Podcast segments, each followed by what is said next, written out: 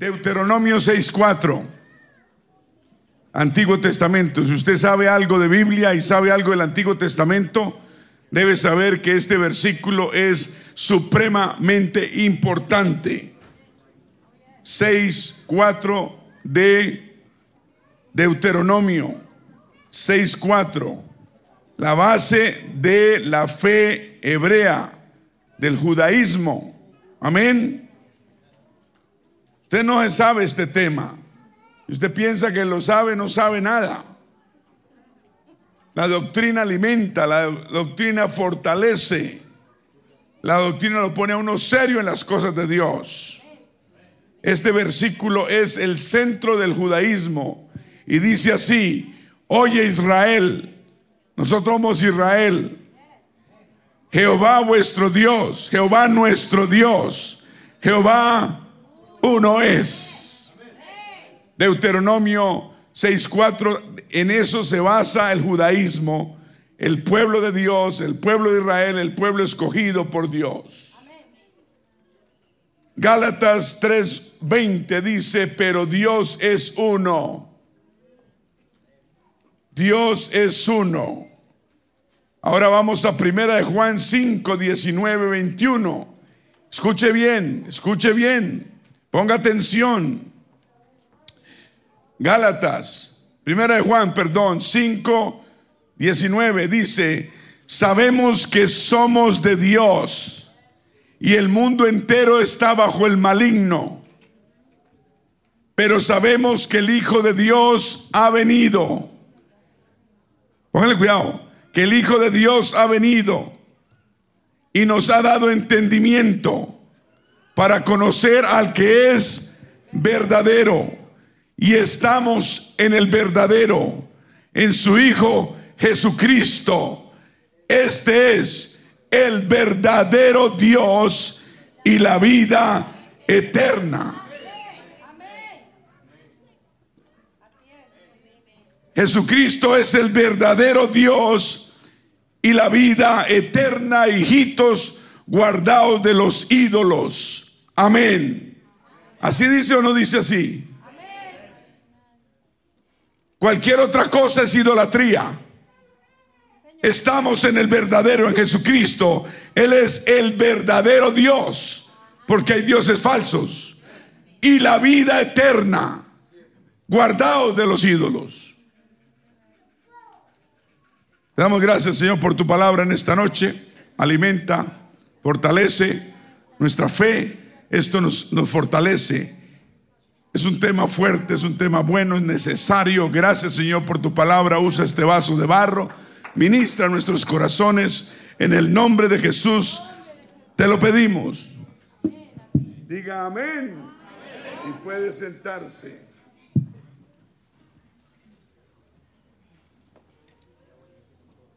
Hay un solo Dios. ¿No me oyeron? ¿No me oyeron? Están distraídos.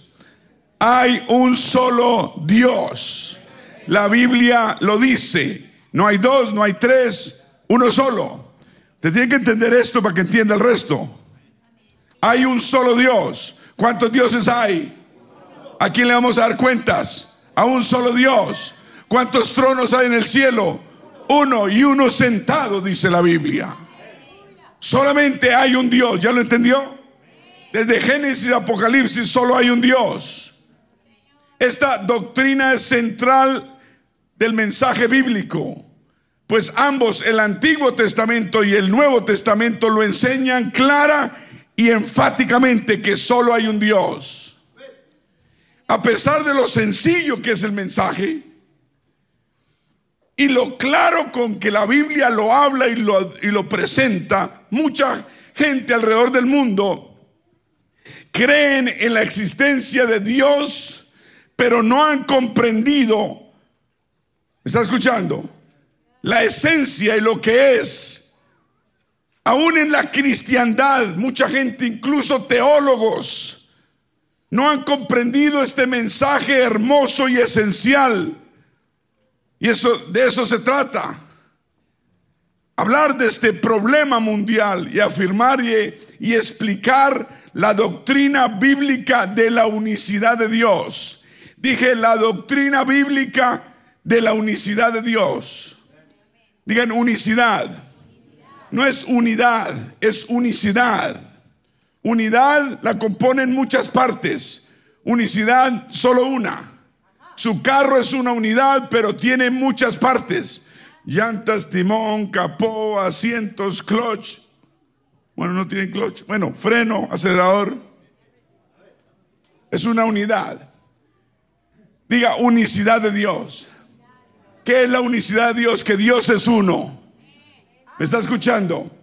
Usted lee el Antiguo Testamento y hablan de el monoteísmo. ¿Sabe qué es monoteísmo? Mono es uno, teo es Dios, un solo Dios. Mono quiere decir uno solo. Teos quiere decir Dios. El pueblo de Dios era monoteísta. El pueblo de Dios sigue siendo monoteísta. El pueblo de Dios creía en un solo Dios. El pueblo de Dios debe creer en un solo Dios. Cualquiera que no acepta el monoteísmo se puede clasificar como un ateo que no cree en la existencia de Dios, o como un agnóstico que habla de de la existencia de Dios es desconocida y probablemente inconocible, o de un panteísta que habla de la naturaleza y las fuerzas del universo, o un politeísta que cree en más de un Dios.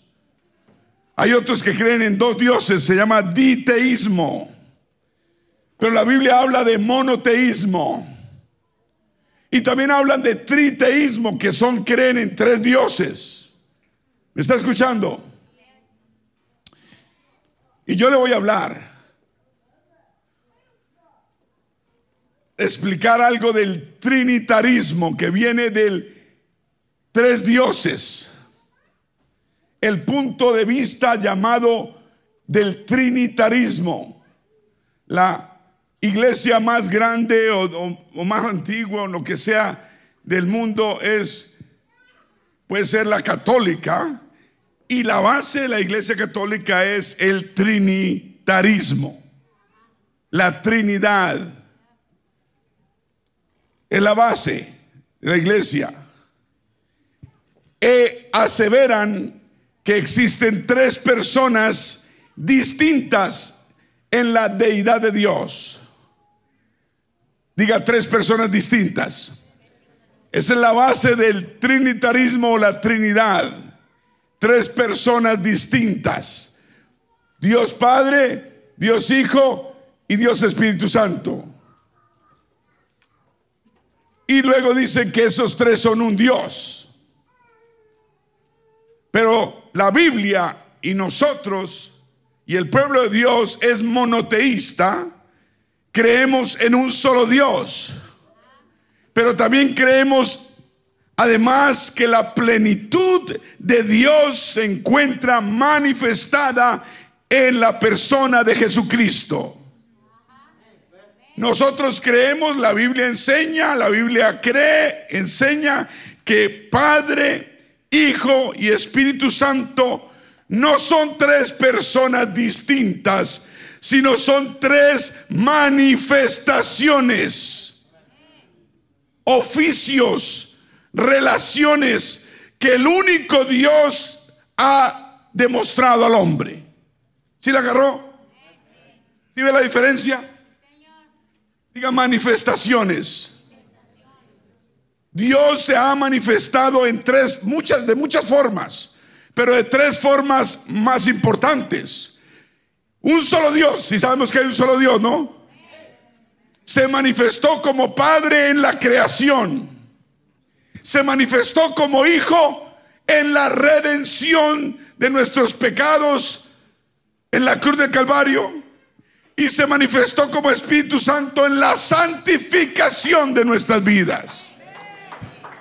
No quiere decir que son tres dioses ni tres personas distintas.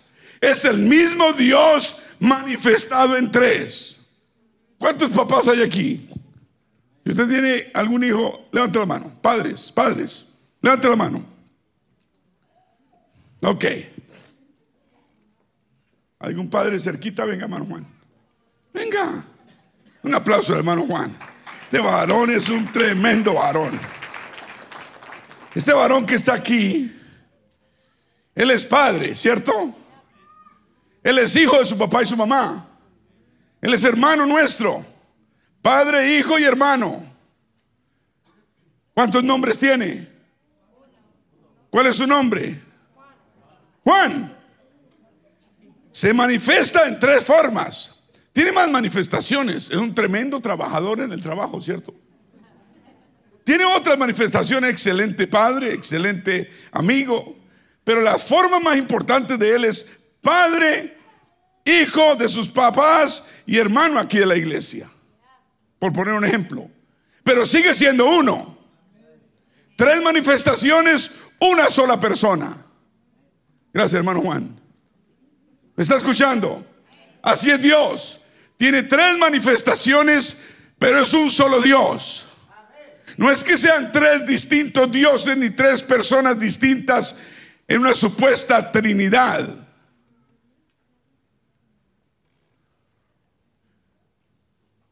Amén. Nosotros usamos, y la Biblia usa, de un solo Dios.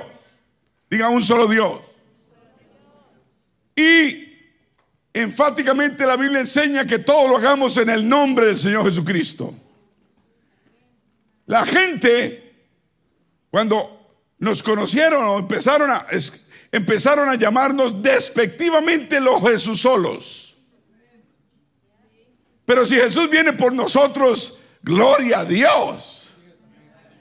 Si Jesús es todo, el todopoderoso, el alfa, el omega, el primero y el, fi, eh, y el último, llámeme como quiera, pero yo a Jesucristo no lo voy a negar. ¿Me está escuchando? Lo llaman, dice que la nueva cuestión. Y esto no es de ahora, eso es de atrás. Ese solo Jesús es engañoso, porque a los trinitarios les implica, dice que negamos el Padre y negamos el Espíritu Santo. Qué mentiras, ¿no? Aquí no negamos ningún Padre, ningún Espíritu Santo. Y si usted viene una vez, dos veces, se da cuenta que aquí el Espíritu Santo es muy importante, es básico, es necesario. ¿Me está escuchando? Entonces nos, nos llaman, dice que los Jesús es solos. Con Jesús no estamos solos, estamos completos. Y a Jesús no se puede negar. Tú te avergüenzas del nombre de Jesús, Él se avergonzará de ti, dice la Biblia. ¿Me está escuchando? Entonces, la cristiandad alrededor del mundo ha producido cuatro puntos de vista básicos acerca de la deidad de Dios: el trinitarismo, que creen en tres dioses; el binitarismo, que creen en dos dioses; el monoteísmo estricto, que niegan la plena deidad de Jesucristo; y cuarto, el monoteísmo estricto, pero que afirman que la plena deidad de Jesús, la plena deidad de Dios está en Jesucristo, o sea, la unicidad, como dice la Biblia. ¿Me está escuchando? Ahora, si usted saca un verso fuera de contexto, usted no puede predicar eso ni hacerlo doctrina. Ese verso tiene que compaginar con toda la Biblia. Si usted saca un verso y no compagina con todo el resto, usted está diciendo mentiras o creyendo mentiras. ¿Me está escuchando? Ok. El antiguo, diga Antiguo Testamento, enseña que solo hay un Dios, y el Nuevo también, por supuesto.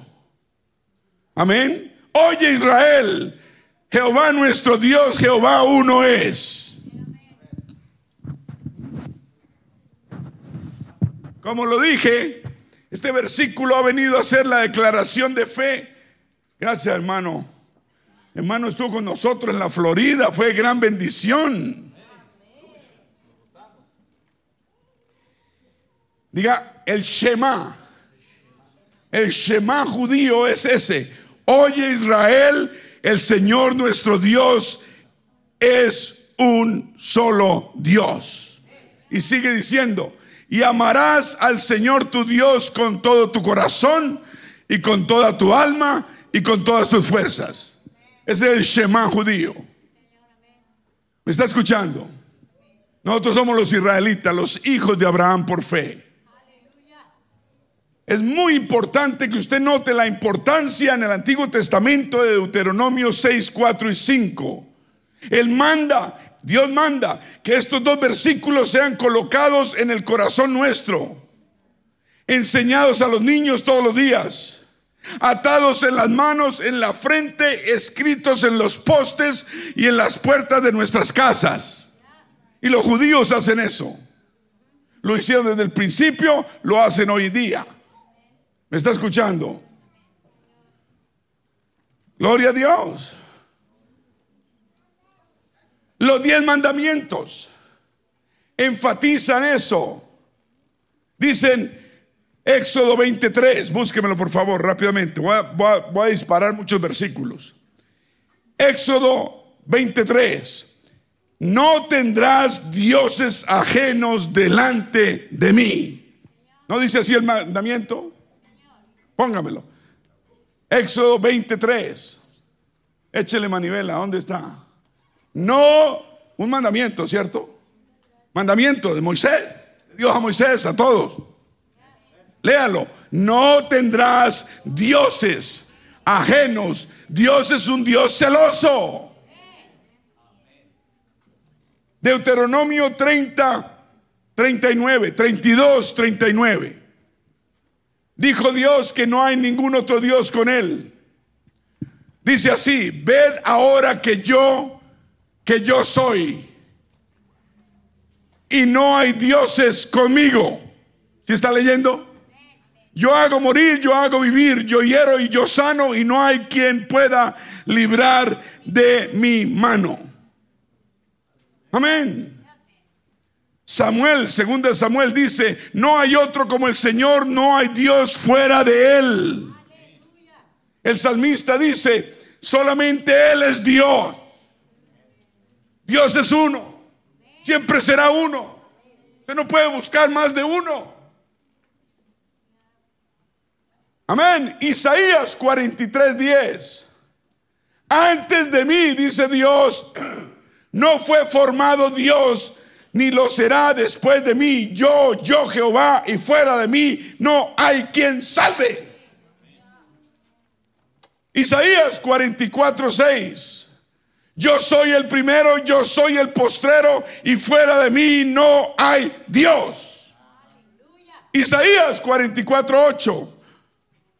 No hay Dios sino yo. No hay fuerte, no conozco ninguno. Isaías cuarenta y cuatro, veinticuatro. Are you keeping up? Yo Jehová, que lo hago todo, que extiendo solo los cielos. Él no necesita ayuda. Que extiendo la tierra por mí mismo. Isaías cuarenta y cinco, seis. No hay más que yo, yo Jehová, y ninguno más que yo. Isaías cuarenta y cinco, veintiuno. Además, el libro de Isaías es el libro profético mesiánico. Mesiánico. Profetiza el Mesías, la manifestación del Dios del Antiguo Testamento haciéndose carne en el cuerpo de Jesucristo. Dije manifestado. Dios se manifestó. Isaías cuarenta y seis, nueve. Acordaos de las cosas pasadas desde los tiempos antiguos, porque yo soy Dios y no hay otro Dios, y nada hay semejante a mí. Isaías cuarenta y ocho, once. Mi honra no la daré a otro. Dios nos llamó a ser monoteístas, un solo Dios. No podemos dividir a Dios. Isaías treinta y siete, dieciséis. Jehová de los ejércitos, Dios de Israel, que moras entre los querubines, solo tú eres Dios. De todos los reinos de la tierra, tú hiciste los cielos y la tierra. Malaquías dos, diez. Hay solamente un Dios, quien es el creador y padre de toda la humanidad. Amén. Usted sabe cuál es el milenio, ¿cierto? El milenio, cuando vengamos, volvamos del cielo a la tierra a reinar, ¿cierto? Por mil años. Zacarías catorce nueve dice que habrá solamente un Señor con un nombre. ¿Está escuchando? No habrá dos, no habrá tres. Ese cuento de que Dios son tres es, no es, eso es creación del hombre. En resumen, el Antiguo Testamento habla de Dios en términos a ser uno. Muchas veces lo llaman el santo, no dicen los santos, no dicen los tres santos ni los dos santos o los muchos santos. Amén, está escuchando. En otras palabras, estos versículos de Isaías arriba nombrados, Dios usó las siguientes palabras: ninguno, ninguno más, nada hay semejante a mí, no hay más que yo, solo por mí mismo y uno. Entonces esos términos los usa. No debe cabernos duda de que Dios es uno. ¿Me está escuchando? Ahora, el Nuevo Testamento afirma también que hay un solo Dios. Marcos doce veintiocho enseña Deuteronomio seis cuatro, que lo leímos ahora, llamándolo el primero de todos los mandamientos. Veamos Marcos doce veintiocho y pone de subtítulo el gran mandamiento. ¿Cuál es el gran mandamiento? Bueno, según el, el Antiguo Testamento, ya lo leímos, Jehová vuestro Dios uno es, ¿cierto? Y amarás al Señor tu Dios con todo tu corazón, con todas tus fuerzas y con todas. Ahora, el Nuevo Testamento dice: acercándose uno de los escribas que le había oído disputar y sabía que les había respondido bien, le preguntó: ¿cuál es el primer mandamiento de todos? Le preguntó al Señor Jesús. Jesús le respondió: el primer mandamiento de todos es, dos puntos, oye Israel, el Señor nuestro Dios, el Señor uno es, y amarás al Señor tu Dios con todo tu corazón y con toda tu alma y con toda tu mente y con todas tus fuerzas. Este es el principal mandamiento. ¿Palabra de quién? Del Señor Jesucristo. Y continúa diciendo: y el segundo es semejante, amarás a tu prójimo como a ti mismo.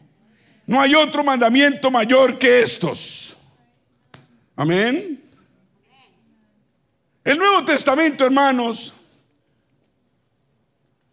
presupone la enseñanza del Antiguo Testamento de un solo Dios y repite explícitamente el mismo mensaje varias veces. Estoy hablando del Nuevo Testamento ahora. Romanos tres treinta. Porque Dios es uno y Él justificará. Primera de Corintios ocho cuatro. No hay más que un Dios. Primera de Corintios ocho seis. Para nosotros, sin embargo, solo hay un Dios, el Padre. Gálatas tres veinte. Pero Dios es uno. Efesios cuatro seis. Un Dios y Padre de todos. Primera de Timoteo dos cinco. No tienen que colocarlos todos arriba, no va a poder.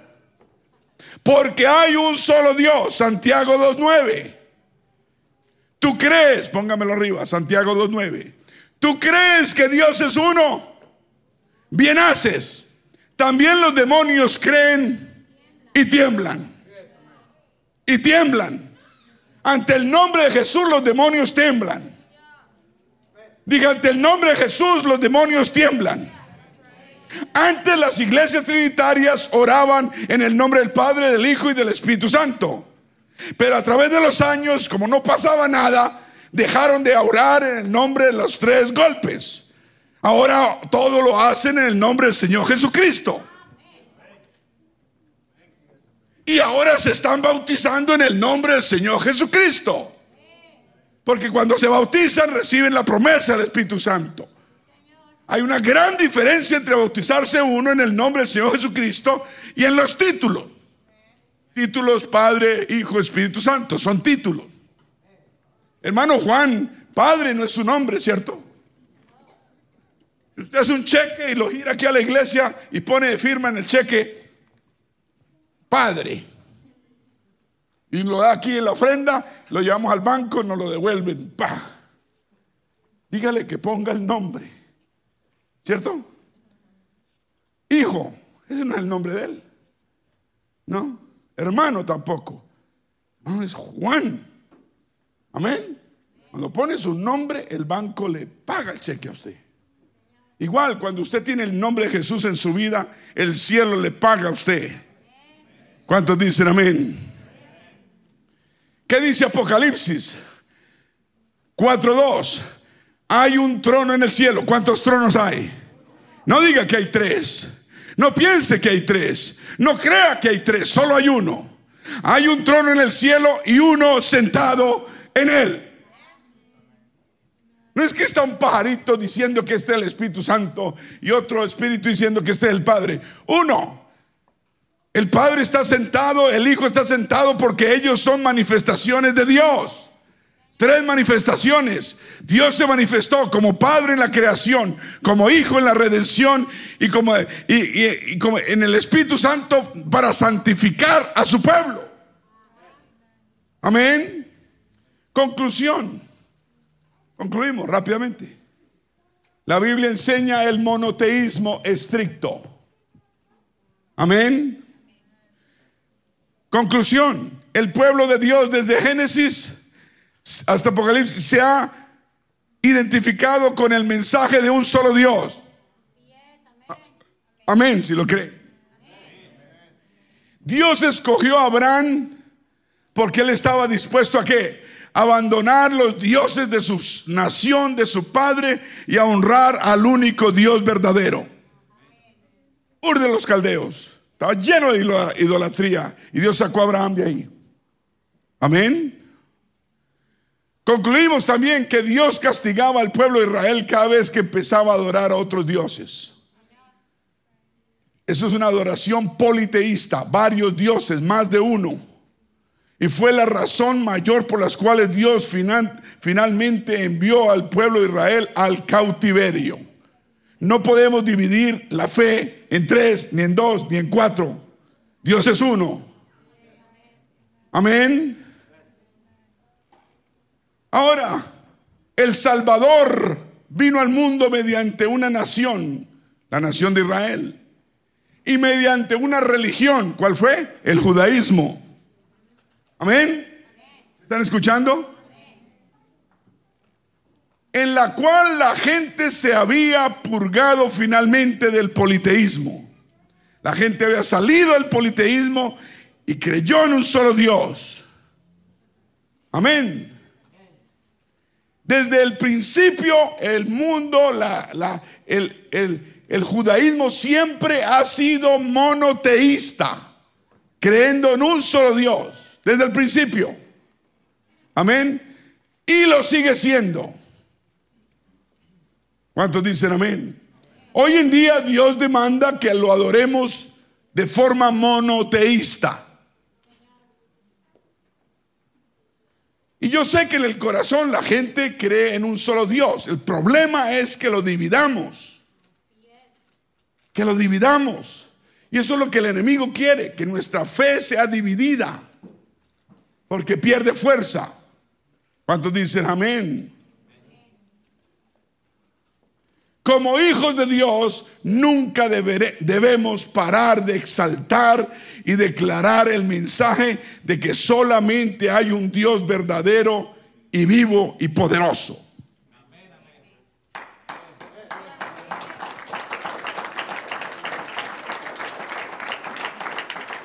Hechos cuatro doce. Léalo, grábeselo, subrayelo.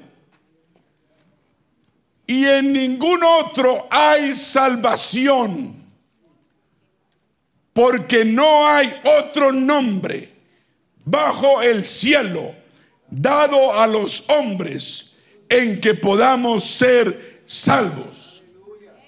Este versículo lo dice todo. En ningún otro hay salvación, porque no hay otro nombre bajo el cielo dado a los hombres en que podamos ser salvos. ¿Cuál es ese nombre? Jesús es ese nombre. Jesús el Cristo o Jesucristo. Yo le digo el Señor Jesucristo. Amén. Ahora, note que en el Antiguo Testamento siempre para Dios el nombre es muy importante. Amén. Los nombres en la Biblia, en el Antiguo Testamento, llevan mucha importancia, más que hoy en día. La gente frecuentemente usaba nombres para dar a conocer algo, ¿sí? Sobre las características, la historia de las personas. Cuando Dios encontró un hombre que llamaba como Abraham. Abraham. El único que se perdió y no le abrían. Abraham. ¿Quién es? Abraham. Abraham. Y no le abrieron. Él se llamaba Abraham, que quiere decir padre exaltado. Y Dios le cambió el nombre a Abraham, padre de una multitud. Jacob, ¿se acuerda Jacob? Que quería decir engañador y suplantador. Oh, oh, eso era antes, no se preocupe. Dios se lo cambió a Israel, que quiere decir él reinará como Dios. Amén. En el Nuevo Testamento, a Simón, que quiere decir oyente, le quitó el nombre Simón y, se le, y le dijo Pedro, roca. A Saulo de Tarso le quitó el nombre y le puso Pablo. Usted no puede andar con el mismo nombre que andaba en el mundo. Si usted, no es, si usted nació de nuevo, usted tiene que tener un nombre nuevo. La Biblia habla del nombre. Es muy importante llevar el nombre. ¿Me está escuchando? Un aplauso al Señor. ¿Por qué? Porque el nombre de Dios representa su autoridad, al igual que su poder. Usted dirá, ¿y por qué tanto hay tanto énfasis en el nombre? Bueno, ya le estoy explicando. El nombre es muy importante. El nombre fue oculto durante todo el Antiguo Testamento y fue revelado en el Nuevo Testamento. Para nosotros, la revelación del nombre. El nombre de Dios representa la autoridad de Dios y su poder. El nombre de Dios representa la presencia de Dios. El nombre de Dios representa la revelación de su carácter. El nombre de Dios representa el poder de Dios y también su autoridad. Entonces no me diga que el nombre no es importante. Debemos llevar el nombre de Jesús en nuestras vidas. No solo en, nuestra, en nuestro corazón, en nuestra mente, en todo nuestro ser. Porque Él es el que viene con los ángeles y todo ojo le verá a recoger su iglesia para el cielo. Se casará con su iglesia en el cielo y vendrá a reinar por un milenio a la tierra. Usted vendrá si usted pone las pilas.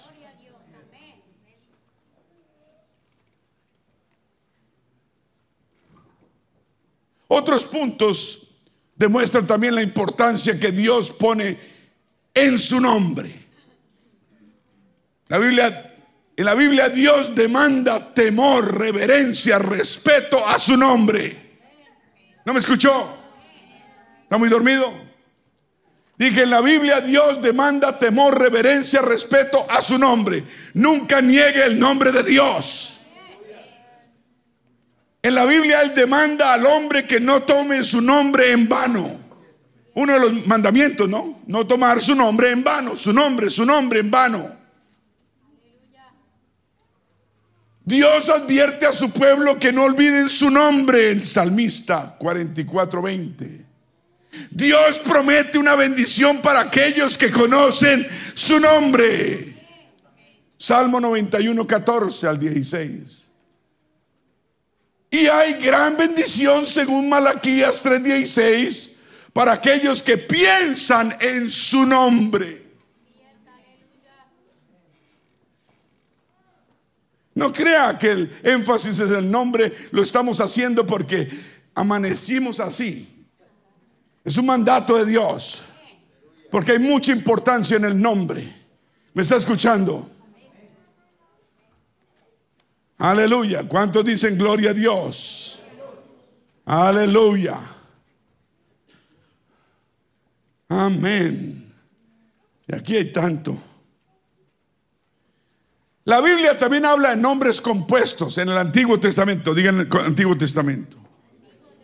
nombres compuestos de Jehová para describir a Dios y para revelarlo al pueblo aún más. Antiguo Testamento. ¿Me está escuchando?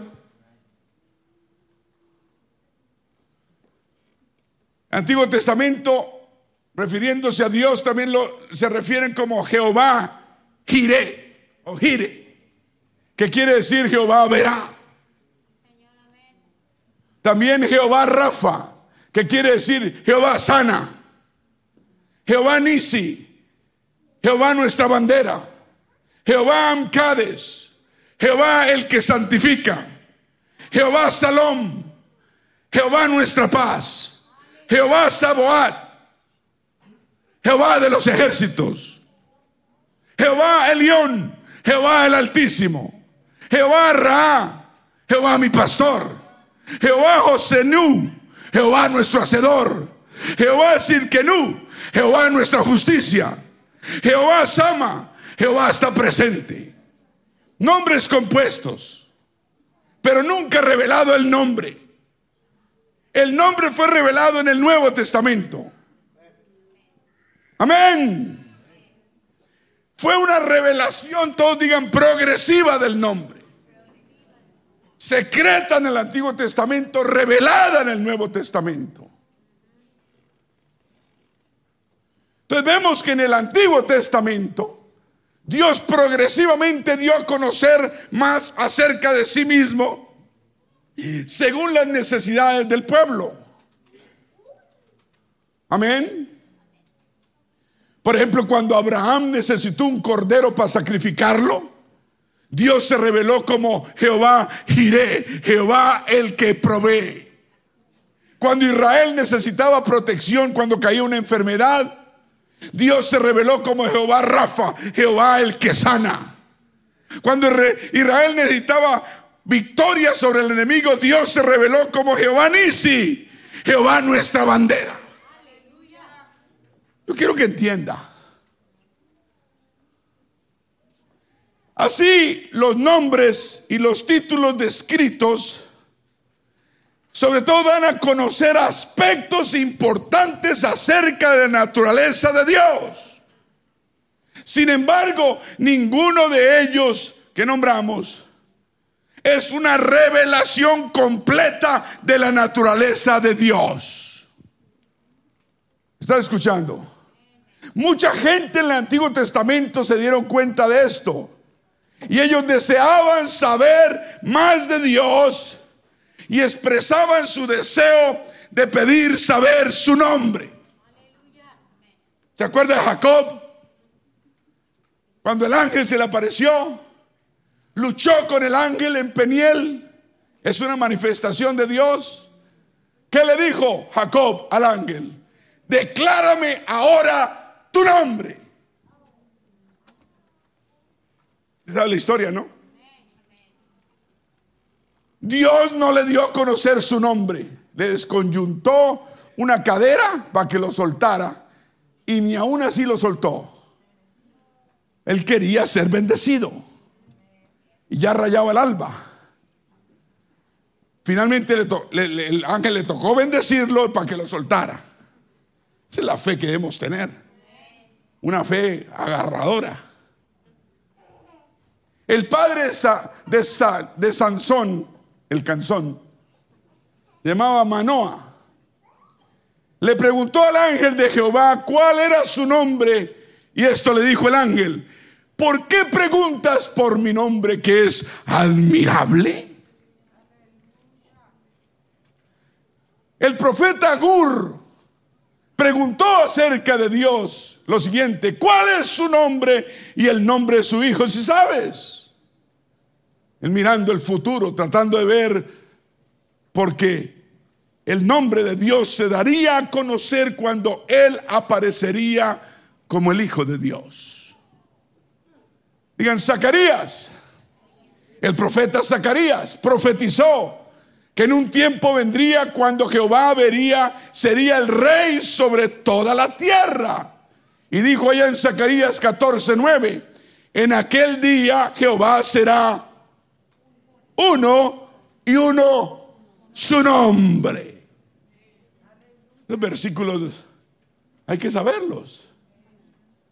Todos digan gloria a Dios.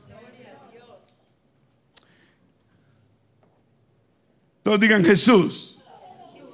Qué nombre tan bello, ¿no? Qué nombre tan dulce. Qué nombre tan sublime. Jesús. Ahora, cuando llegó el cumplimiento del tiempo, Dios, ¿qué hizo? Sació los anhelos de su pueblo y se reveló en con todo su poder y gloria mediante el nombre de Jesús. Yo le pregunto a usted que sabe tanta Biblia, diga Jesús. ¿Qué significa el nombre Jesús? Sabemos que, Jesús, que el nombre es muy importante, ¿cierto? Para el Antiguo Testamento. ¿Qué significa el nombre Jesús? Significa Jehová Salvador. Póngame arriba, ahí. Ponga Jesús igual Jehová raya Salvador, para que nunca lo olvide. Póngame lo grande. ¿Qué significa Jesús? Por eso es que en Mateo uno veintiuno el ángel dijo: y dará a luz un hijo y llamará su nombre Jesús, porque él salvará a su pueblo de sus pecados. El Dios, el, el Jehová del Antiguo Testamento se manifestó en carne en el cuerpo de Jesucristo. No vino otro. Jesucristo no es un Jehová Junior, ni es una segunda persona de una supuesta trinidad. Jesucristo es la manifestación del Dios de la gloria, el Creador. ¿Me está escuchando? Ese es el misterio de la piedad. Dice: Dios fue manifestado en carne. Eso dice la Biblia. El misterio de la piedad de Dios es que Dios fue manifestado en carne. Manifestado en carne. Dios fue manifestado en carne. Amén. ¿Qué quiere decir Jesús? Dígalo otra vez. Jehová Salvador. Eso es lo que quiere decir. Amén. Jehová es nuestra salvación, o Jehová es salvación.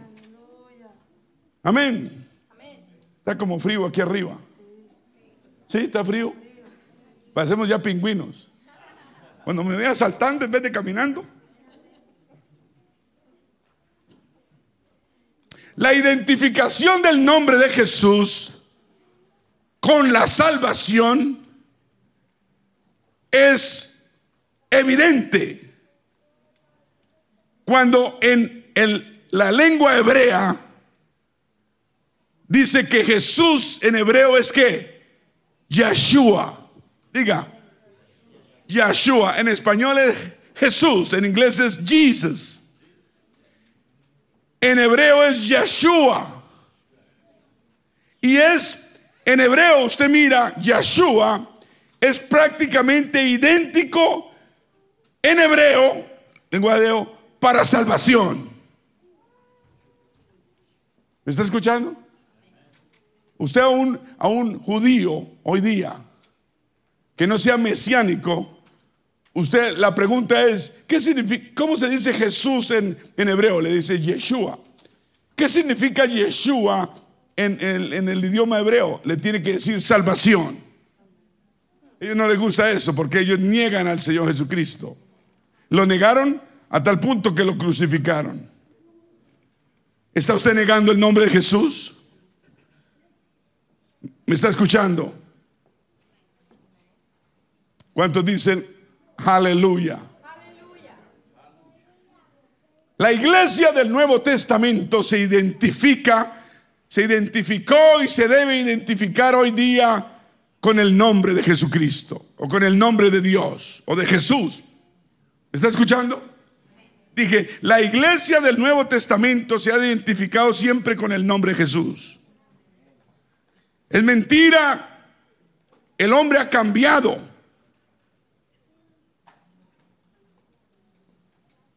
Actualmente, diciendo ya claramente, Jesús mismo dijo que nosotros seríamos aborrecidos. Mateo diez veintidós. aborrecidos por toda la gente por causa de su nombre. ¿Por causa de cuál nombre? Eso fue una profecía del Señor Jesucristo. Mateo diez, veintidós. ¿Qué dijo el Señor? Léalo. Y seréis que aborrecidos de todos por causa de mi nombre, mas el que persevere hasta el fin, este será salvo. Un aplauso al Señor. Entonces, no nos aterra la persecución. Eso no es nuevo, eso viene de atrás. Cuando el Señor en Mateo veinticuatro, que habla del fin, Mateo veinticuatro nueve, habla de las señales del fin del mundo, dijo esto, veinticuatro nueve de Mateo: entonces os entregarán a tribulación y os matarán, y seréis aborrecidos de todos las gentes por causa de mi nombre. Porque se levantarán falsos cristos y falsos profetas, y harán grandes señales y prodigios, de tal manera que engañarán, si fuere posible, aún a los escogidos. Dije que no era nuevo, ¿cierto? La negación del nombre no es nueva. Todo el mundo quiere alabar a Dios, creer en Dios, pero ya cuando le dicen, ¿crees en el Señor Jesucristo?, ya se pone la cosa color hormiga. Amén. La iglesia primitiva, la iglesia que fundó el Señor y los apóstoles, fue perseguida principalmente por el nombre de Jesús. Amén. Usted lee el libro de los Hechos. Los apóstoles Pedro, Juan en la cárcel. Vamos a ver Hechos cinco veintisiete. ¿Están conmigo? Pedro y Juan en la cárcel. Cuando los trajeron, los presentaron en el concilio. Y el sumo sacerdote les preguntó a Pedro y a Juan: ¿no os mandamos estrictamente que no enseñaseis en ese nombre? Y ahora habéis llenado a Jerusalén de vuestra doctrina y queréis echar sobre nosotros la sangre de ese hombre. Entonces Pedro y los apóstoles dijeron: es necesario obedecer a Dios antes que a los hombres. ¿A quién obedeces tú? Dije, ¿a quién obedeces tú? ¿Me está escuchando? Los apóstoles los metieron a la cárcel porque predicaban el nombre de Jesucristo. Amén. Saulo de Tarso después se convirtió en el apóstol Pablo. Hechos nueve, veintiuno, veinte, perdón, veinte. Enseguida predicaba a Cristo en las sinagogas, diciendo que este era el Hijo de Dios. Todos los que lo oían estaban atónitos y decían: ¿no es este? Refiriéndose a, a, a Pablo, diciendo: ¿no es este el que asolaba en Jerusalén a los que invocaban este nombre? Cuando Pablo predicaba, la gente se acordó que él mismo perseguía a los del nombre de Jesús. ¿Me está escuchando? Cuando él se convirtió, se convirtió a los del nombre. Pablo, el apóstol. Amén. ¿No es este mismo el que asolaba a los que invocaban ese nombre? Y a eso vino acá, para llevarlos presos ante los principales sacerdotes. Pero Saulo mucho más se, se esforzaba y confundía a los judíos que moraban en Damasco, demostrando que Jesús era el Cristo. A Saulo de Tarso, ¿quién se le presentó camino a Damasco? ¿Quién? Jesucristo. Su presencia lo hizo caer al piso. Quedó ciego. Amén. Hechos quince, veintiséis. ¿Qué dice? Léalo. Póngalo. Aleluya. Hoy, hombres que han expuesto su vida por el nombre de nuestro Señor Jesucristo. Los apóstoles fueron hombres que expusieron su vida por el nombre de nuestro Señor Jesucristo. No podemos negar el nombre del Señor Jesucristo. Hechos cinco, cuarenta, cuarenta y uno. Hechos cinco, cuarenta, cuarenta y uno. Rápido, por favor, no tenemos tiempo. Vámonos. Y convinieron con él, y llamando a los apóstoles, después de azotarlos a los apóstoles, les intimidaron que no hablasen en el nombre de Jesús, y luego los soltaron, los pusieron en libertad. ¿Sí está entendiendo?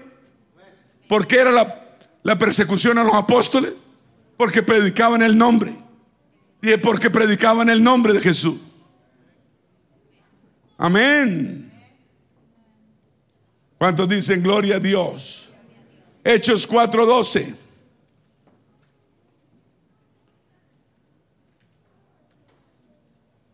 Entonces fue cuando Pedro declaró. ¿Te acuerdas cuando Pedro le dio la mano al cojo en la puerta de la iglesia? Y, y le pidió monedas, y él no tenía monedas, y le dijo: no tengo ni plata ni oro, pero en el nombre de Jesús levántate y anda. Y el cojo se levantó, ¿se acuerda? Entonces explicó, le explicó en Hechos cuatro doce diciendo: y en ningún otro hay salvación, porque no hay otro nombre bajo el cielo dado a los hombres en que podamos ser salvos. Diga aleluya. Esto es revelatorio, esto es revelación. El nombre de Jesús, la revelación del nombre de su vida, lo va a llevar a usted a otro nivel espiritual. Amén. ¿Cuántos dicen aleluya? Filipenses dos, nueve y diez. Pablo el apóstol, antes era Saulo de Tarso, perseguía a los del nombre, se convirtió, ahora es el apóstol Pablo. Dice Filipenses dos, nueve: por lo cual Dios le exaltó hasta lo sumo y le dio un nombre que es sobre todo nombre, para que en el nombre de Jesús se doble toda rodilla de los que están en los cielos y en la tierra y debajo de la tierra.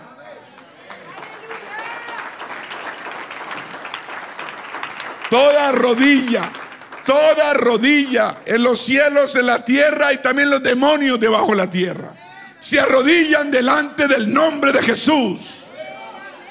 Por eso el nombre de Jesús es tan importante. Porque por su posición tan exaltada de ese nombre, se nos exhorta a depender del nombre de Jesús en todo lo que hagamos y digamos. Colosenses tres diecisiete. Y todo lo que hacéis, sea de qué, de palabra o de hecho, hacedlo todo en el nombre del Señor Jesús, dando gracias a Dios Padre por medio de él. Amén. Usted debe bautizarse en el nombre de Jesús. Usted debe orar en el nombre de Jesús. Amén. Todo debe hacerse en el nombre. Vamos a darle un aplauso al Señor. Amén.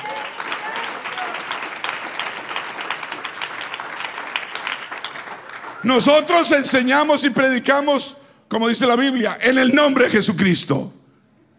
La Biblia dice que debemos echar demonios en el nombre de Jesucristo. Hablar en lenguas en el nombre de Jesucristo. Recibimos protección en el nombre de Jesucristo. Recibimos poder sobrenatural en el nombre de Jesucristo. Oramos por los enfermos en el nombre de Jesucristo. Todo lo debemos hacer en el nombre de nuestro Señor Jesucristo.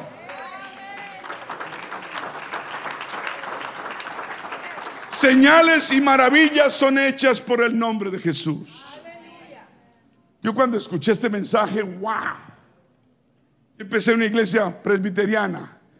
Cuando es, ese mensaje lo recibí revela, revelatorio, me, me, me reveló, me abrió la mente. ¡Wow! Es libertador este, esta revelación del nombre de Jesucristo. ¿Me está escuchando? Uno se reúne en el nombre de Jesucristo, uno ora en el nombre de Jesucristo, uno pone peticiones a Dios en el nombre de Jesucristo, nos bautizamos en el nombre de Jesucristo. ¿Qué dice Hechos dos treinta y ocho?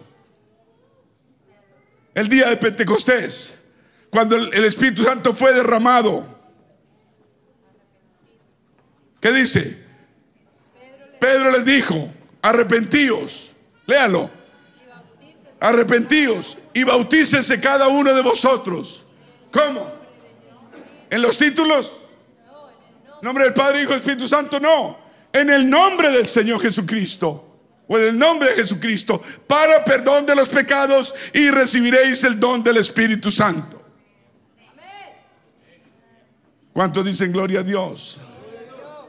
Ahora, el nombre de Jesús no es ningún, ninguna fórmula mágica. No, no, no, no, no, no somos con los brujos que cantan versos y, y yo no sé quién se mueve y pasan cosas. No, usted tiene que tener fe. Para que sea eficaz el nombre de Jesús, debemos tener fe en su nombre. Hechos tres dieciséis. Debemos conocer y tener fe en aquel que representa ese nombre. ¿Me está escuchando? Y por la fe en su nombre, por la fe en su nombre. Alguien recibió un milagro ahí en Hechos. Él dice: por la fe en su nombre, a este que vosotros veis y conocéis, le ha confirmado su nombre. Y la fe que es por él ha dado a este esta completa sanidad en presencia de todos vosotros. ¿Sí entendió?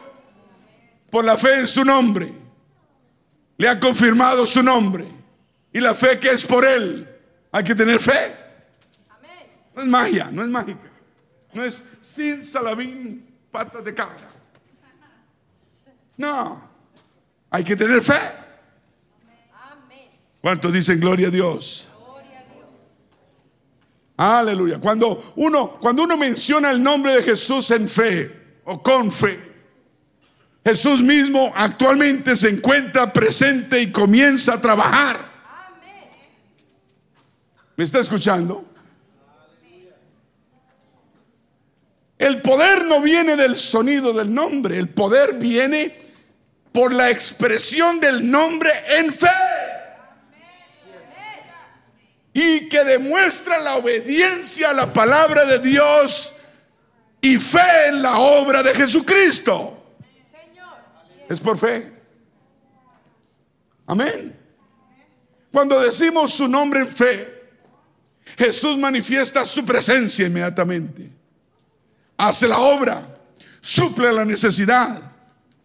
Dios se revela totalmente mediante el nombre de Jesús. Un aplauso al Señor.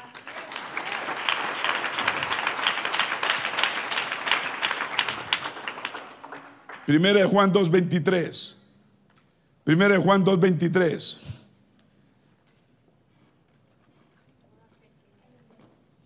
Todo aquel que niega al Hijo tampoco tiene al Padre.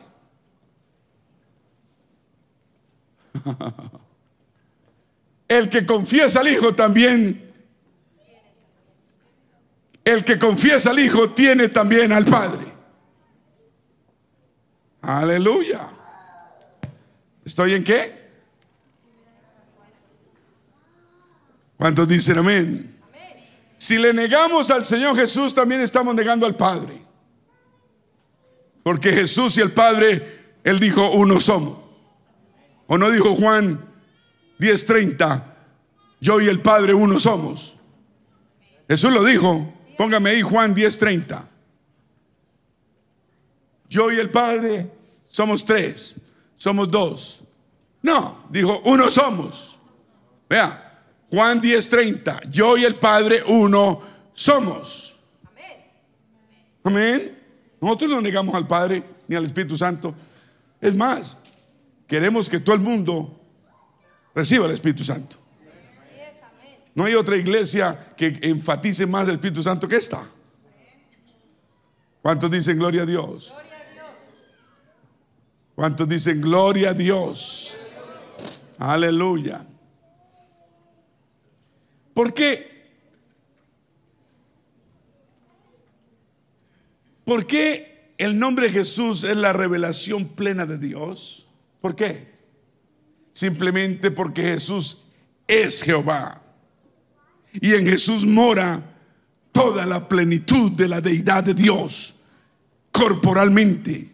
¿Está escuchando?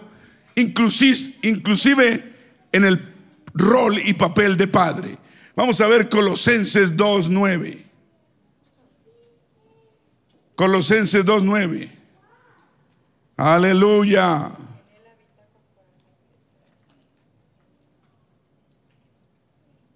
Dice, porque en él habita corporalmente, no una tercera parte, en una cuarta parte, en una media parte, dice, toda la plenitud de la deidad o divinidad de Dios. Y después dice, siguiente, y vosotros estáis ¿qué? Completos en él. Un aplauso al Señor.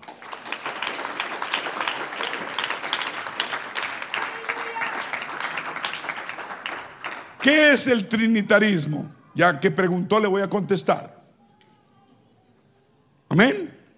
Es la creencia que hay tres personas en un Dios. Digan trinitarismo.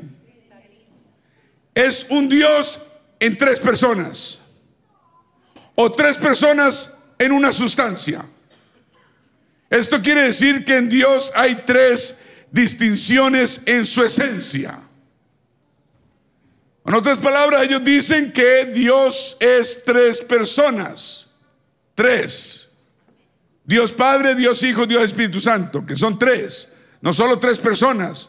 A cada uno lo llama Dios, o sea, tres dioses. Lo llaman la doctrina de la Santísima Trinidad.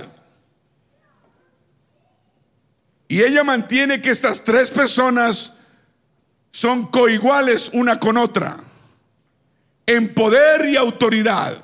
Óigame pues la doctrina que inventó este hombre, que ahorita le cuento quién es. ¿Oyó?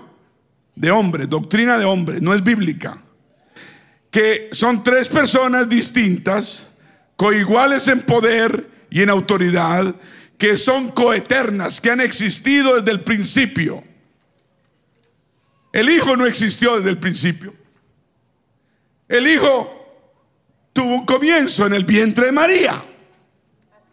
Sin embargo, dicen que el Hijo es eterno. Pero tiene una confusión, porque la doctrina es una confusión y no es bíblica. ¿Me está escuchando? Ahora, sin embargo, a cada persona le dan características únicas. Ellos llaman esta la Santísima Trinidad o el Dios Trino.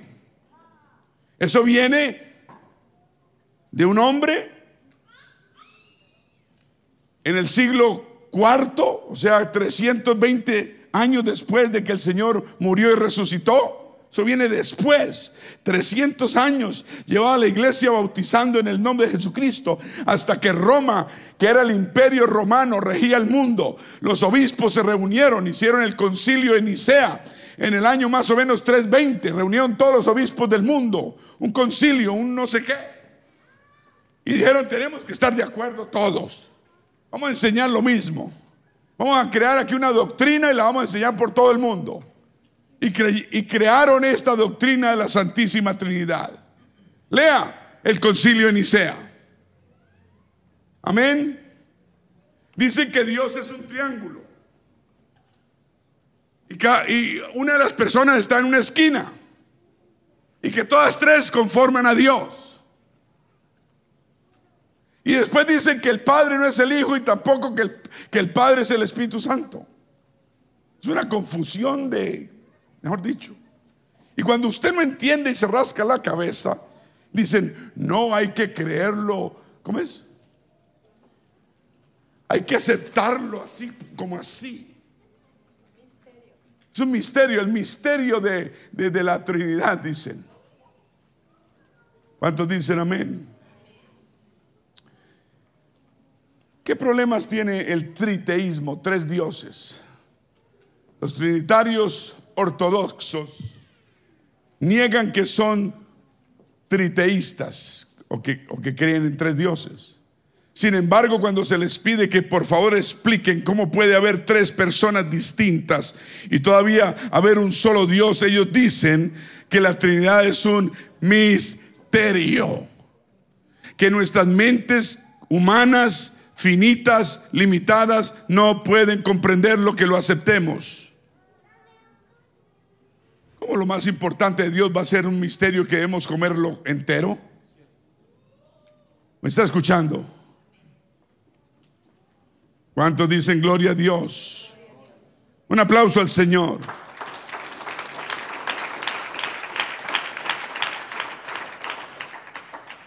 Enseñan la subordinación, que hay subordinación, subordinado, diferentes rangos, cargos de poderes. Niegan cualquier forma de subordinación de una persona a otra en poder o, o eternalidad, pero, pero, pero es una confusión. Sin embargo, dicen a menudo que Dios es el padre de la cabeza de la Trinidad, pero dicen que todos son iguales. Pero dicen el padre de la cabeza. ¿Cómo pueden ser iguales los tres y el padre de la cabeza? Después dicen que Dios Hijo es engendrado por el Padre y el Espíritu Santo procede del Padre o del Hijo, de ambos. No saben para dónde ir ni para dónde van.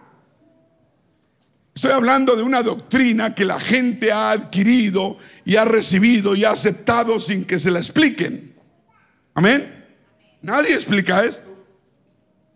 En una iglesia que creen esto, no explican esto, porque si lo explican la gente se va. Terminan diciendo que es un misterio que hay que recibirlo como misterio. ¿Cuántos dicen amén? Después dicen que no hay ninguna contradicción en lo que dicen, porque nuestras mentes finitas humanas no pueden comprender todo eso. Al poder en el nombre de Jesús. Y, tam, y, y de todas maneras hemos visto a través de la historia que los trinitarios conocidos han interpretado su propia doctrina de una manera que subordina, diga subordina, rebaja al Señor Jesucristo, o sea, lo hace inferior. Eso es puro tema del enemigo. Hacer inferior al Señor Jesucristo, porque es el que viene por la iglesia. Él es el que murió por nosotros en la cruz del Calvario. ¿Me está escuchando? Les hablé del Concilio de Nicea, ¿cierto? Allá fue donde se creó esto. Esto se creó ahí trescientos veinte años después del Señor resucitar de los muertos. Esto no fue de la iglesia apostólica primitiva, no, esto fue de trescientos años después. Y apareció un hombre llamado, Ter, llamado Tertuliano. Si usted tiene un hijo, por favor, no lo ponga Tertuliano. Amén. Él se dice que es el primer inventor del trinitarismo o la Santísima Trinidad o el Dios Trino. ¿Quién? Tertuliano, diga Tertuliano. Se te fue la mano. Él mismo enseñó que el Hijo estaba subordinado, que era menor que el Padre. Eso, eso, lo, lo, lo, la, eso es en contra de la Biblia. Y él mismo enseñó que la Trinidad no es eterna. Se contradijo totalmente. Esta doctrina comenzó subordinando al Señor Jesucristo, haciéndolo menos. ¿Me está escuchando? ¿Cuántos dicen gloria a Dios? En lugar de ver la simple diferencia entre, póngale cuidado a esto, la naturaleza divina del Señor Jesucristo y su naturaleza humana. Porque el Señor Jesucristo, acuérdese, escuche esto, aprenda esto. Cuando usted lee en el Nuevo Testamento del Señor Jesucristo durmiendo, comiendo y cansado y esto y lo otro, es su naturaleza humana. ¿De quién recibió la naturaleza humana? De María, su madre. ¿Para qué? Para poder recibir carne y sangre, para poder morir por, por sus pecados en la cruz del Calvario. Amén. ¿Me está entendiendo? Amén. Entonces no podemos culparlo porque Él tomó forma de siervo humano para morir por nuestros pecados y salvarnos. Entonces Jesucristo, cuando usted lee de Él, tenía doble naturaleza. Diga doble. Tenía naturaleza divina y naturaleza humana. ¿Me está escuchando? Naturaleza dual, divina y humana. Como humano se cansaba, como humano tomaba siestas, como humano tomaba agua, pero nunca dejó de ser Dios. Entonces no, no lo vea como un simple hombre, véalo como el Dios de la gloria manifestado en carne. Esa es la naturaleza dual del Señor Jesucristo, doble, divina y humana. Qué, qué revelación, ¿cierto? Un aplauso al Señor.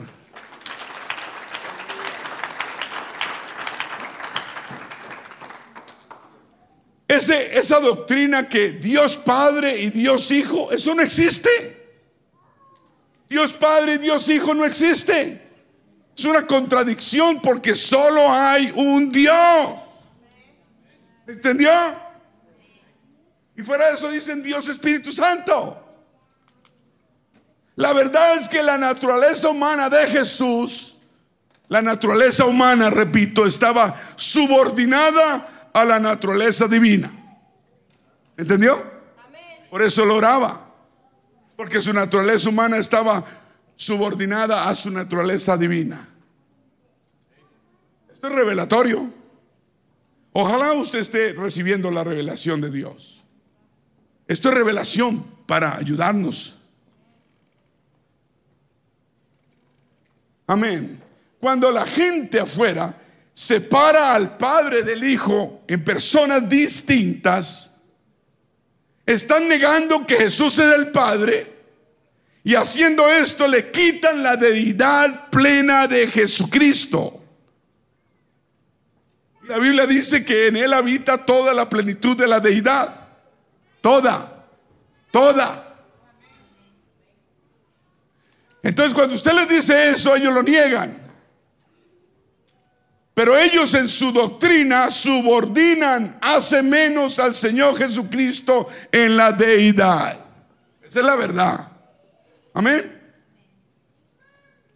¿Cuántos dicen gloria a Dios? Los términos que uno usa deben ser bíblicos, ¿o no? Uno puede, no puede levantar, crear o inventar términos humanos y crear, dice, una doctrina. Y en la terminología trinitaria hay serios problemas, porque son no bíblicos. En primer lugar, la Biblia nunca usa la palabra Trinidad. Usted la busca de Génesis y Apocalipsis y esa palabra no existe. Trinidad o Santísima Trinidad. No, eso no existe, eso no. Eso fue creado, inventado por el hombre. Amén. Segundo, la palabra tres no aparece en lo referente a Dios en ningún versículo, excepto uno solo. Uno solo. Primera de Juan cinco siete. Y dice: y estos tres son uno. Bueno, porque tres, dice así, porque tres son los que dan testimonio en el cielo: el Padre, el Verbo y el Espíritu Santo. Y estos tres son uno. Pero ningún otro versículo en la Biblia habla de que Dios es tres. ¿Me está escuchando? Y uno no puede sacar un verso fuera de contexto y usarlo como un buen pretexto. Amén. Tercero, la palabra persona, diga persona, tampoco aparece en la Biblia en lo referente a Dios. No dice que Dios es una persona. La Biblia nunca usa la palabra personas para describir a Dios. También es muy importante decir, como muchos eruditos trinitarios admiten, finalmente, que en la Biblia en ningún lugar expresa o enseña explícitamente la doctrina de la Trinidad. Ellos mismos Algunos de ellos lo aceptan, que la doctrina de la Trinidad no es bíblica y que no se enseña en la Biblia, lo dicen. Sin embargo, quieren que la gente lo crea, porque la doctrina de la Trinidad no es bíblica, es una doctrina de hombres. Amén. Yo quisiera tener hasta la una de la mañana y seguir con esto. Un tema excitante, poderoso. Amén. Un trinitario teólogo protestante muy importante que se llamaba Emil Brunner. Yo no lo conocí, pero dicen las malas lenguas o las buenas, que él dijo lo siguiente. Admitió, admitió, dijo, la doctrina de la Trinidad no es una doctrina bíblica. Y esto no es por accidente, sino por necesidad. Además de cabezones descarados, dijo, la doc- es el producto de la reflexión teológica acerca del problema. La doctrina eclesiástica de la Trinidad no es producto del pensamiento bíblico genuino, no, pero es el producto de la especulación filosófica alejada del pensamiento bíblico. Wow, búsquelo. Emil Brunner. Yo tenía un vecino que llamaba Emilio, era europeo. Yo le decía Emilio y no le gustaba. Él no quería ser hispano. Yo le decía Emilio. Hola Emilio. ¿Te acuerdas de Emilio?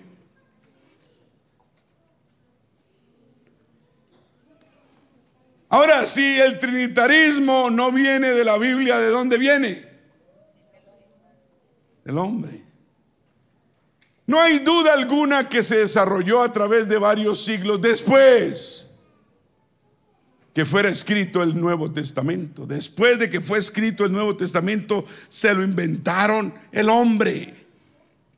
La doctrina de Dios en tres personas no se estableció sólidamente sino hasta el cuarto siglo,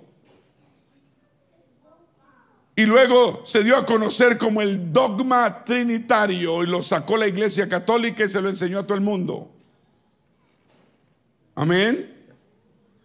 Viene de orígenes paganos, aferrados a tradiciones y a cultos ancestrales y antiguos. No creían, no creían en la existencia de un único sabio Dios. Por lo tanto, ¿qué hacían? Rendían adoración a pseudo dioses, lo cual es idolatría. Hermanos, es que la, la, la Trinidad no es solamente problema del cristianismo. La Trinidad también es problema del hinduismo, y problema del, bu, del budismo, y problema del taoísmo. ¿Cómo le quedó el ismo? ¿Me está escuchando? El hinduismo cree en tres. Creen en Brahma, el creador. Creen en Shiva, el destructor. Y creen en Vishnu, el preservador. ¿En cuántos? Una triada de dioses. Y, y, y el hinduismo presenta al dios de ellos en una estatua con tres cabezas. Amén. También el budismo, digan Buda. Sí, los orientales, son los hindúes, ahora los orientales. Tienen la doctrina de un cuerpo triple también. Lo llaman trikaya. ¿Cómo se llama? Tiene tres cuerpos, también como el hinduismo. Una realidad eterna, cósmica. El segundo es una manifestación celestial del primero, y el tercero una manifestación terrenal del segundo. O sea, es un menjurje. Y además el, los budistas adoran a estatuas de tres cabezas del Buda. Buda, ¿se acuerda el barrigón? Buda. El taoísmo es una religión mística de la China y tiene una trinidad oficial de dioses supremo, supremos. Tienen tres: el emperador Jade, Lao Tzu y Lin Pao. ¿Lin qué? Pao, Pao, Pao, Pao. Y las llaman las tres purezas. Entonces no es un problema del cristianismo únicamente. Entonces vemos que la Trinidad no comenzó con el cristianismo, sino que tiene muchas características de muchas religiones y filosofías paganas existentes antes de la era cristiana. Amén. ¿Cuántos dicen gloria a Dios? Ya voy a acabar. Ya voy a empezar a terminar. Diga Tertuliano. No ponga un hijo Tertuliano. Nació en, en el año ciento cincuenta. O sea, el Señor murió más o menos en el treinta y resucitó. Él, él, él, él nació, Tertuliano nació ciento veinte años después, tres generaciones después, y murió en el año doscientos veinticinco. Amén. Murió de setenta y cinco años. Se cree que él es el padre del trinitarismo cristiano. Es la primera persona en la historia que utilizó la palabra Trinidad, que quiere decir trinitas. Amén. Fue la primera persona que habló de tres personas en la sustancia de Dios. Aleluya. ¿Están oyendo? Esto nos indica que todo fue hecho y creado por el hombre. ¿Me está escuchando? Este Tertuliano, escuche esto. Para él no fue ningún problema creer en esto, porque su teología estaba basada con un pensamiento. ¿Sabe cuál era? El siguiente. Él pensaba: cuando, cuanto más imposible es el objeto de la fe, el objeto de la fe, más cierta es. ¿Sí entendió? Entre más imposible usted le crea, usted vea, usted más lo cree. Wow, sí está tremendo, ¿no? Así es el, el ser humano. Entre más, la gente más lo cree. A él se le conoce con la siguiente frase, Tertuliano. ¿Cómo se llamaba? Tulito. Yo digo Tulito. Él, él se le conoce diciendo: yo lo creo porque es absurdo. Wow. Wow, qué engaño, ¿cierto? ¿Cuántos dicen amén? Gloria a Dios. Entonces, en el tercer siglo el trinitarismo había reemplazado la unicidad de Dios. La unicidad de Dios venía desde atrás, de la iglesia apostólica. El Señor resucitó y llegó el concilio de Nicea trescientos años después, trescientos años, y reemplazó la unicidad de Dios y creó el trinitarismo para todo el mundo. Y en Roma, diga Roma, había un emperador que llamaba Constantino. Por favor, no ponga ningún hijo Constantino. Y se convirtió a la iglesia romana, catolicismo, y hizo el concilio de Nicea en el año trescientos veinticinco. Se reunieron todos los obispos del mundo y se con, y declararon como oficial y mundial la doctrina de la Trinidad para todo el mundo, con el famoso credo de Nicea. Ni crea, ni, diga Nicea. Luego inventaron otro credo, el credo de Atanasio, que eso sí es bien confuso, y ni se lo voy a decir después cuando tenga más tiempo. Bueno, ya para terminar, deme un minuto. Conclu- diga conclusión. Vemos que la doctrina de la Trinidad no es bíblica, ¿cierto? No es bíblica, ni en su terminología, ni en su origen histórico. Tiene sus raíces en el politeísmo, religión pagana y filosofía pagana. La doctrina trinitaria no existía en la iglesia original apostólica que el Señor Jesucristo fundó con sus doce apóstoles, sino llegó hasta el tercer siglo, trescientos años después, y luego predominó esta doctrina por todo el mundo. ¿Está escuchando? Se esparció por todo el mundo y todavía tenemos los efectos de ella.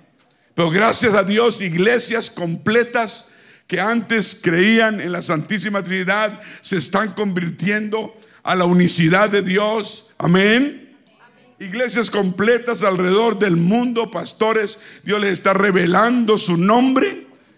Amén. Y se están convirtiendo y la gente está recibiendo la revelación, porque el fin se acerca. Dios viene pronto por su iglesia.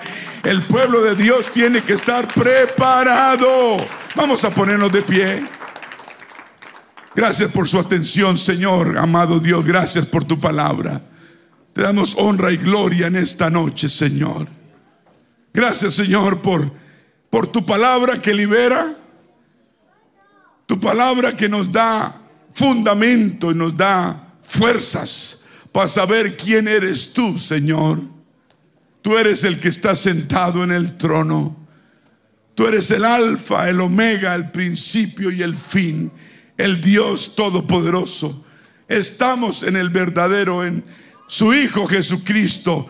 Él es el verdadero Dios y la vida eterna. Te damos honra, mi Señor. Te damos gloria. Si alguien necesita oración, pase adelante. Si alguien necesita oración, pase a este altar y vamos a orar por usted. Amén. Gracias, los músicos pasan adelante. Aleluya, se pasó el tiempo un poco. Amén, pero ameritaba.